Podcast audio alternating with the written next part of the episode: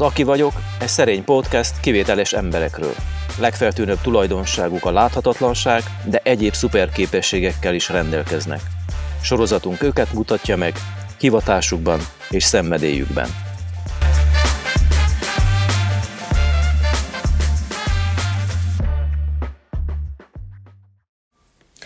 Mai vendégem Radoszál Miklós, hát akit úgy, mutatnék, úgy mutatnék be, hogy a gyermekvédő.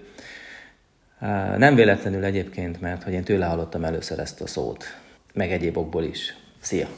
Szervusz! Üdvözlök mindenkit, aki meghallgatja ezt a beszélgetést. Nagyon megtisztelő ez a gyerekvédő. Én ráadásul így mondom, hogy gyerekvédő, nem tudom miért, nekem a gyerek az gyerek.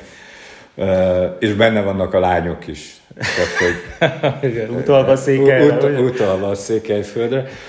Tehát, hogy igen, talán ez a legfontosabb, mert hiába van az embernek egy jogi végzettsége, van egy pedagógus végzettsége, meg mindenféle egyéb ilyen tanfolyamok, hogyha belekeveredik kezdő munkavállalóként 1983-ban jogász diplomával a gyerekvédelembe, és nem hagyja el, mert mind a mai napig valahol a gyerekvédelmi környékén dolgozom, akkor olyan nagyon más nem tud mondani magáról, mint a gyerekvédőként benne ragadt, hiszen az elmúlt közel 40 évben azért elég sok minden történt. Tehát sok oka lett volna az embernek arra, hogy arrébb lépjen ebből a szakmából, de bizonyára valami olyat találtam benne, ami miatt nem mertem arrébb menni, vagy nem mentem arrébb, vagy csak gyáva voltam, még ez is benne van. Van neked egy mondásod, több van, hogy a gyermek kicsi, de nem hülye. Véleményed szerint, vagy így megérzésed szerint babszemi ankó és hétszűnyű kapanyányi monyok, ha megaláznák, hogyan reagálna? Hát nem tudom, hogy egyáltalán meg lehetne őket alázni. Tehát az ott kezdődik.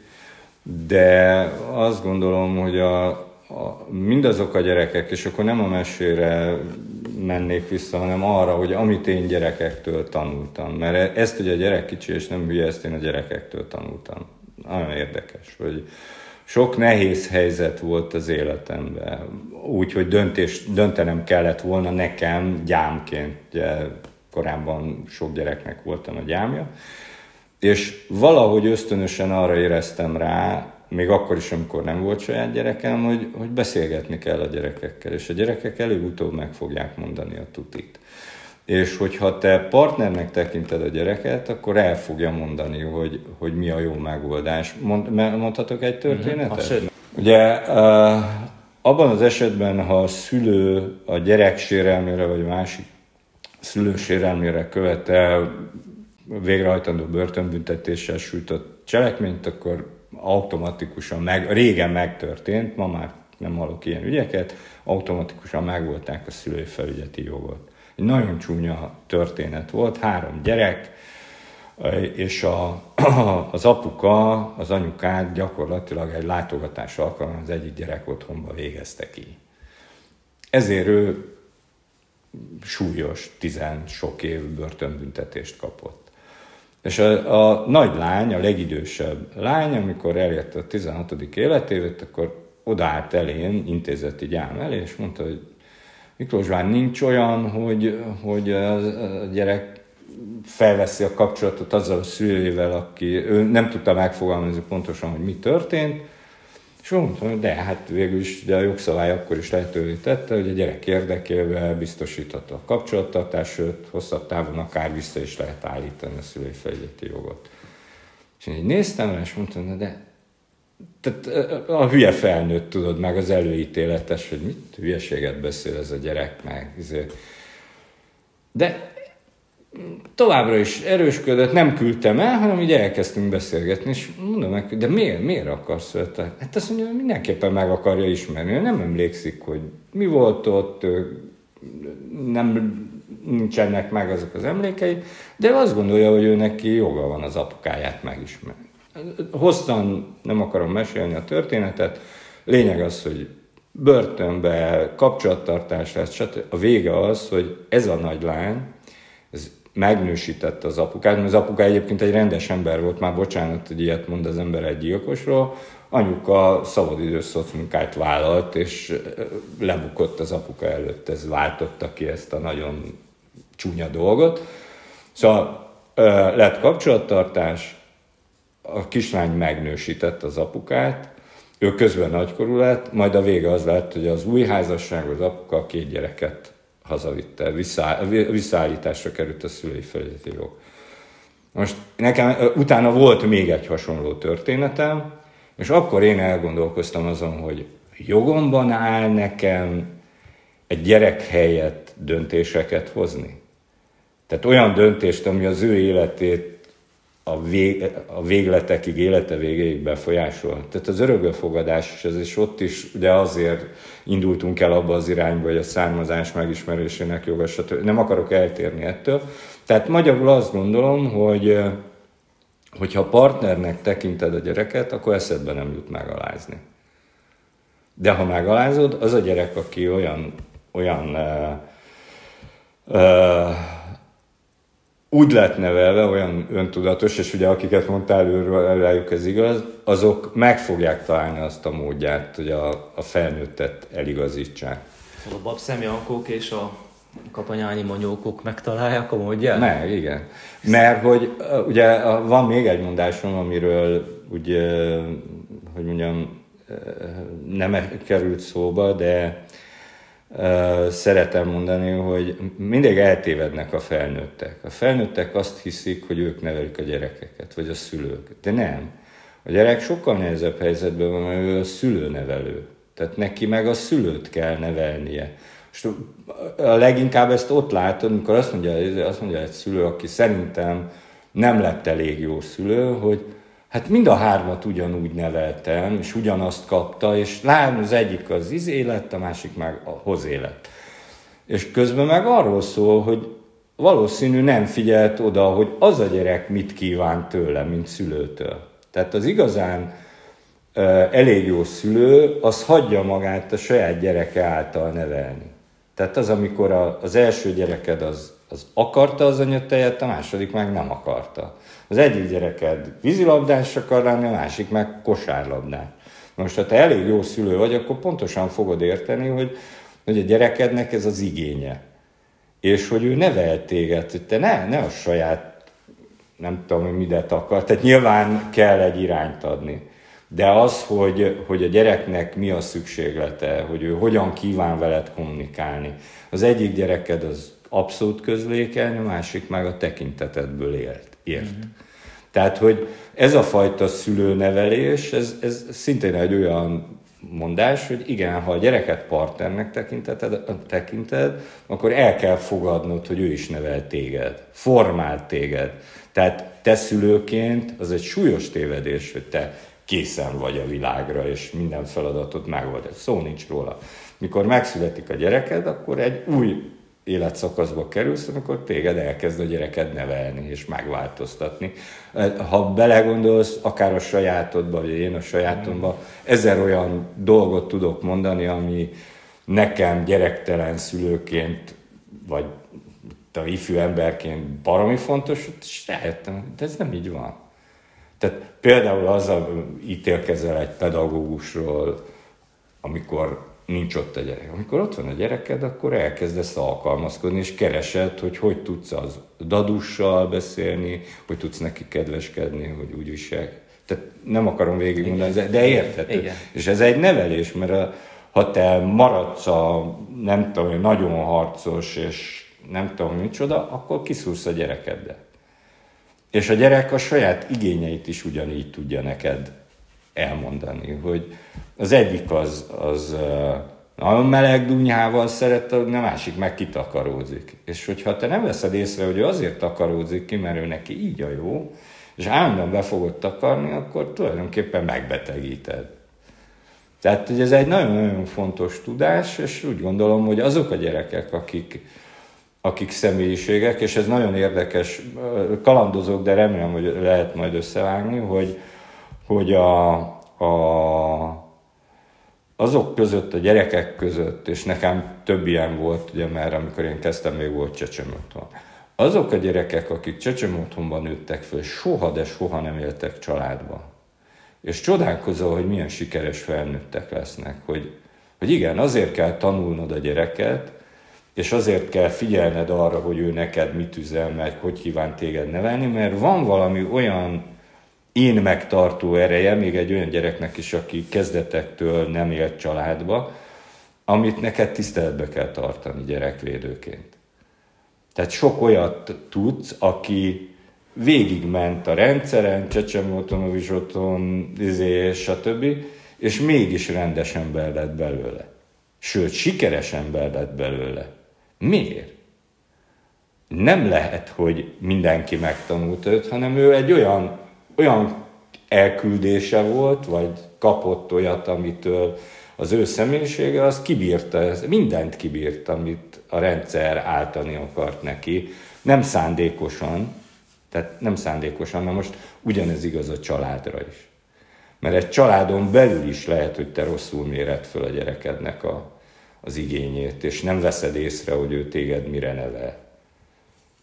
Nagyon érdekel, ugye beszélgettünk itt a felvétel előtt arról, hogy, hogy van egy sorozat, a Székelyföld ezer arca, meg Erdővidék száz arca, amit két fiatal ember csinál, és ugye azt mondtam, hogy hát ők tulajdonképpen nem tanulták ezt a szakmát, és mégis van bennük egy olyan elhívás, egy olyan eh, vállalás, vagy küldetésük, vagy küldésük inkább, ugye előtt küldték őket, hogy, hogy valamit abból a kultúrából meg kell menteni.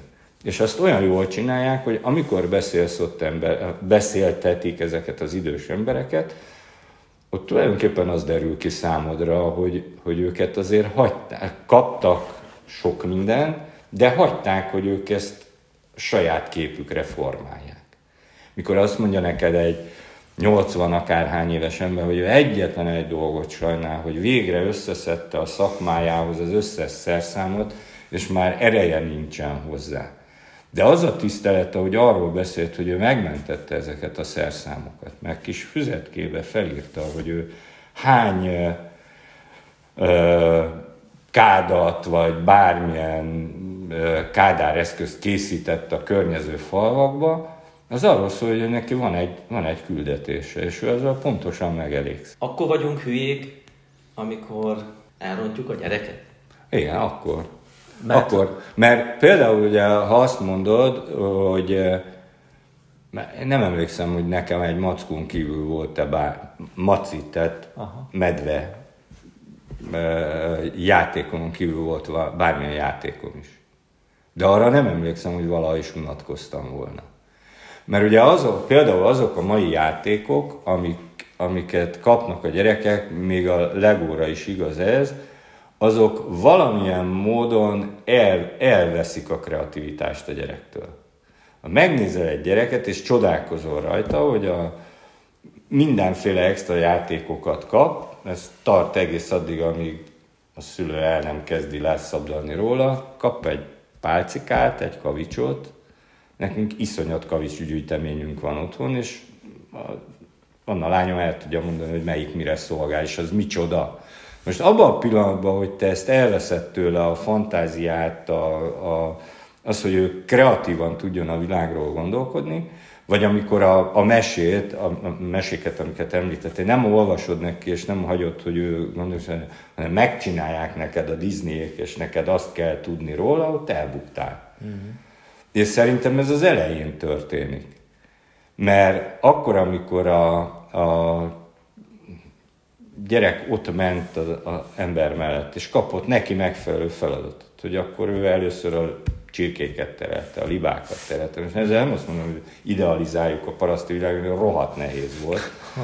De ezt el kell mondjam, hogy én 35 évesen, mikor az első saját földdarabomat megvettem egy kertet szőlővel, akkor jöttem rá, hogy de hát én egész gyerekkoromban kiálltam a szőlőbe apámmal, és hogy tulajdonképpen minden előjön.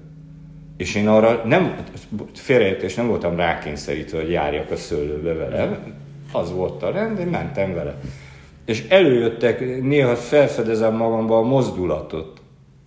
Úgy rakom el, előjött, hogy hogy kell a metszőollót téliesíteni. Hogy hogy kened be a rugót, hogy hogy, hogy szeded szét, rozsdátlanítod, hogy van az a szerszám eltéve. Ezt, hogyha te egy műanyag kalapácsot kapsz, az életben nem fogod megtanulni. Vagy a mozdulat, ahogy kikalapálsz egy kaszát. Most ez nem csak a paraszti munkára igaz, minden más, mert az, aki a szabó volt, az apukája, vagy bármilyen egyéb ilyen kétkezi munka, azt ott mind megtanulhatta, és, és le tudta követni. Abban a pillanatban, hogy ezt nem hagyott, hogy ő maga megtanulja ezeket, és azt mondja erre, most egy telefont mutatok a hallgatóknak, mondom, hogy de neki ez kalapács, és te azt mondod, de kisfiam, ez nem kalapács, ott elbuktál. Mert elveszett tőle azt a lehetőséget, hogy tudja, ő is tudja, hogy ez egy telefon. De ő most éppen kalapácsolni akar, és nincs más kéznél, és baromi kreatívan megoldja. A dráma tanáraink, ez nagyon jó, a mostani munkahelyen, vagy az alapítványnál tartunk drámaórát, és akkor van egy olyan játék a, a drámatanárnak, Zoli bácsinak, meg hát nyilván többi drámatanárnak is, hogy hoz egy, egy eszközt, mondjuk egy fakanalat. És akkor azt mondja a gyereknek, hogy itt van a fakanál, de ez most nem fakanál. Mi lehet ez? És ott fogsz állni, és döbbenten fogod érzékelni, hogy a gyerek magáról, erről a formáról mennyi mindent, és el kell mutogatnia, nem mondhatja, hogy mi, az többinek ki kell találni. Megfordítod mi? Evezőlappát, á, ha így nyomod, ásó, ha így csinálsz, furúja, tehát, hogy ezer minden dolog. Na most egy pillanat alatt le lehet mérni ezzel a játékkal, ez a drámaórával, hogyha olyan gyerekekkel találkozol, akikből kiölték ezt. Nem fognak tudni mondani róla. Most lehet Igen. más eszköz is. Igen. És ott már abban a pillanatban tudod, hogy melyik gyerek volt az, akinek a gyerekkorában ezt elvették, hogy ő, ő kreatívan dolgozhasson a világban. Tehát amikor a, először nem hagyod a kisgyereket, hogy szöszöljön és koszos legyen meg, beletúrjon a izébe, és nézze a bodobácsot, vagy a fűszállal piszkálja a hangyát, ott elbuktál. Mm.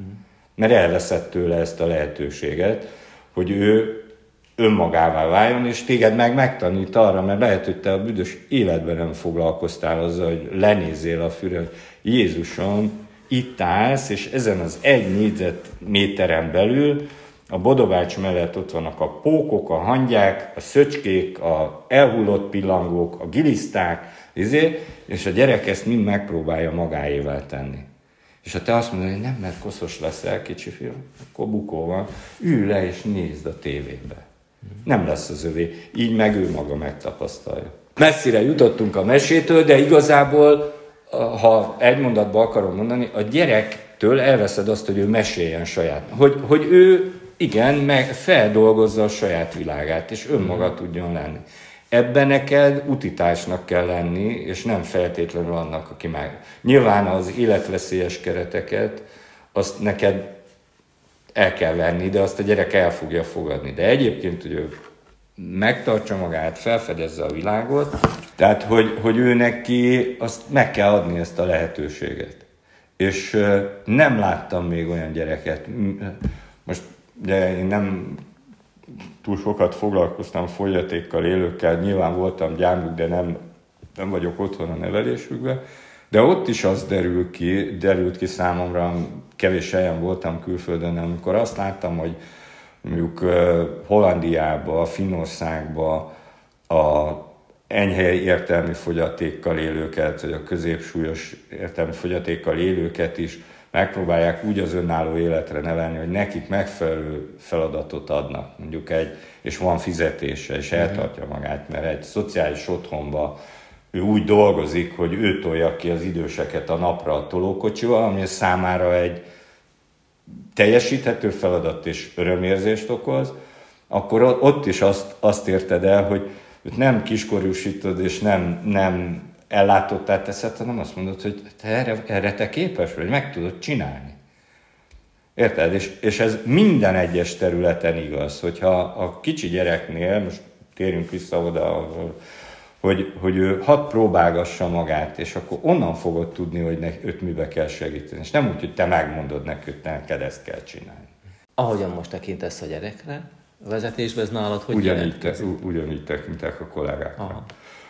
Név nélkül mondom, nekem nagyon-nagyon sok vitám volt néhány beosztott vezető társamatmal kapcsolatban, kollégák részéről, vezetőtársak részéről, hogy ő miért van még mindig ott. És akkor, aki hajlandó volt engem végighallgatni, akkor elmondtam, hogy igen, én, én határozott vezető vagyok elvileg, lehet, hogy gyakorlatban is, bár itt az alapítványban a gazdasági kollégák mindig azt mondják, hogy olyan látszívű vagyok, hogy engem el kéne takarítani a pályáról. Szóval, hogy ha te jól megismered a kollégáidat, és jól tudod a feladatot, akkor pontosan tudod, hogy, hogy van olyan feladat, ahol egy olyan személyiségre van szükség, uh-huh. aki kíméletlen, kíméletlen önmagával szembe, a beosztottakkal szembe. Igen, de mondjuk egy, egy ügyésznek, aki az összes életellenes cselekménybe képviseli az állam nevébe a vádat, annak kell olyan személyiségjegye legyen, most szándékosan nem gyerekvédőst Igen. mondok, akinél van egy határ, amin túl a szakma, az ellen, és hogy neki tiszta fejjel kell gondolkodni, és ha te, te egy olyan fel... Vegyük azt, hogy én intézeti gyám voltam, és nekem hmm. volt 12 jogász kollégám, akik eljártak az én nevembe, ahol én nem tudtam menni, felkészültek. Nem mindenki vitt büntetőügyet, nem mindenki vitt polgári ügyet. Hmm. És az, aki a büntetőre járt, annak olyannak kellett lenni. És én azt gondolom, hogy, hogy ha, ha én valaha is jó vezető voltam, vagy jó vezető leszek, akkor nekem egyetlen egy dolgom van, ugyanúgy, mint a gyereknél, hogy ki kell találnom, vagy fel kell fedeznem, hogy kinek mi fekszik jól. Uh-huh. És az nem biztos, hogy uh, már munkában ez úgy van, hogy, hogy neked vezetőként a, az elvégzendő feladatra kell koncentrálnod ott nem az az első rendű cél, hogy ők barátok legyenek. Az már az én vezetői felelősségem, hogy utána ők tudnak elműködni, vagy maga az intézmény nem hmm. esik szét attól, hogy ő neki olyan pokróc a természete, de ahhoz a feladathoz az kell, és ugyanattól a kollégától én megkaptam azt, hogy a másik, akinek meg az volt a dolga, hogy, hogy szeresse, pátyolgassa, megértse, sőt megbocsásson, onnan meg azt kaptam meg, hogy ő meg miért van ott. Azért, mert egyébként ugye azt szoktuk mondani, hogy a gyerekvédelem egy iszonyatosan komplex feladat. Tehát ott mindenre van példa. Tehát ott nincs olyan, hogy te egy irányba elmész. Tehát minden, minden feladatra, ha megtalálod a megfelelő embert, akkor neked semmi más dolgod nincs, mint te vagy a főportás. És ha vizet kell szerelni, akkor tudod, hogy kit ha tudod, hogy kinek kell autót vezetni, akkor tudod. És például ugye tudom, hogy volt olyan kollega, a kiszolgáló személyzet, most direkt nem mondom, hogy gépkocsi vezető, mm. vagy szerelő, vagy akármi, aki azt mondta, hogy már pedig ő nem ül be az autóba október 15-e után, hogy azon nincs téli gumi. És először te vezetőként, nehogy már ő mondja meg. Én ezt, például én ezt tőle tanultam meg. Itt nálunk már minden autón téli gumi van, meg ott is, ahol előtte dolgoztam. És így belegondoltam, hogy ez, ez, ez az én emberem. Hát ez nem akar engem börtönbe juttatni. Túl azon, hogy teljesen, abszolút felelősség teljesen gondolkodott arról, hogy igen, gyerek ül a kocsiba, téli gumi. Ja, és azt mondta, hogy a 6, 150 centi alatt, ha nem adok neki gyerekülést, olyan gyereket nem ültet be a kocsiba. És igaza van. De még milyen igaza van, érted? Igen. Gyerekvédőbb volt nálam abban a pillanatban, amikor engem ezzel szembesített. Igen. És egyébként meg egy kibírhatatlan természete volt, mert csúnyán beszélt meg, izé, meg a gyerekek meg nem lehettek a kocsival, meg egy, azt meg kellett neki tanítani, de tökéletesen igaza volt ebben. És én ezt megtanultam tőle, hogy ezt az embert, ezt meg kell becsülni, és itt kell tartani, amíg a világ a világ, mert ő lesz az, aki az ő első részt a tök, nem fog kimenni az utcára olyan autóval, ami nem működőképes, nem fog úgy kívánni, hogy az baleset vesz, stb. Na most ugyanígy minden területen, tehát minden egyes ö, ö, munkaterületnél, ami hozzá tartozik, és utána én ezt számon is kérem természetesen, tehát nyilván ez az igazi keménység, úgymond, de ha te egy feladatot nem megfelelő, nem a megfelelő emberrel bízol megfelelő feladatot, akkor sajnos az ott elbukott. Tehát az a te vezetői felelősséget, hogy a megfelelő embert megtaláld. Az a legnehezebb, minél több vagy szélesebb körű egy, egy feladatrendszer, hogy a, az egyébként egymásra, vagy egymás személyiségét el nem fogadó emberekkel megértest, hogy nem szeretni kell egymást, hanem munkát kell. Ügyed van, az ügyet kell megoldani, és hogyha az ügyhöz ő ezt teszi hozzá, te meg ezt, akkor nektek nem kell, hétvégén nem kell együtt grillpartira menni, de a munkában nektek együtt kell dolgozni. Szerencsém volt, egész eddig életemben nem tudnék egy kezemmel megszámolni, tehát egy kezemre nem jut annyi ember, akire azt tudnám mondani, hogy, hogy olyan volt, akivel, akiben nem éreztem azt, hogy elhivatott. Hmm.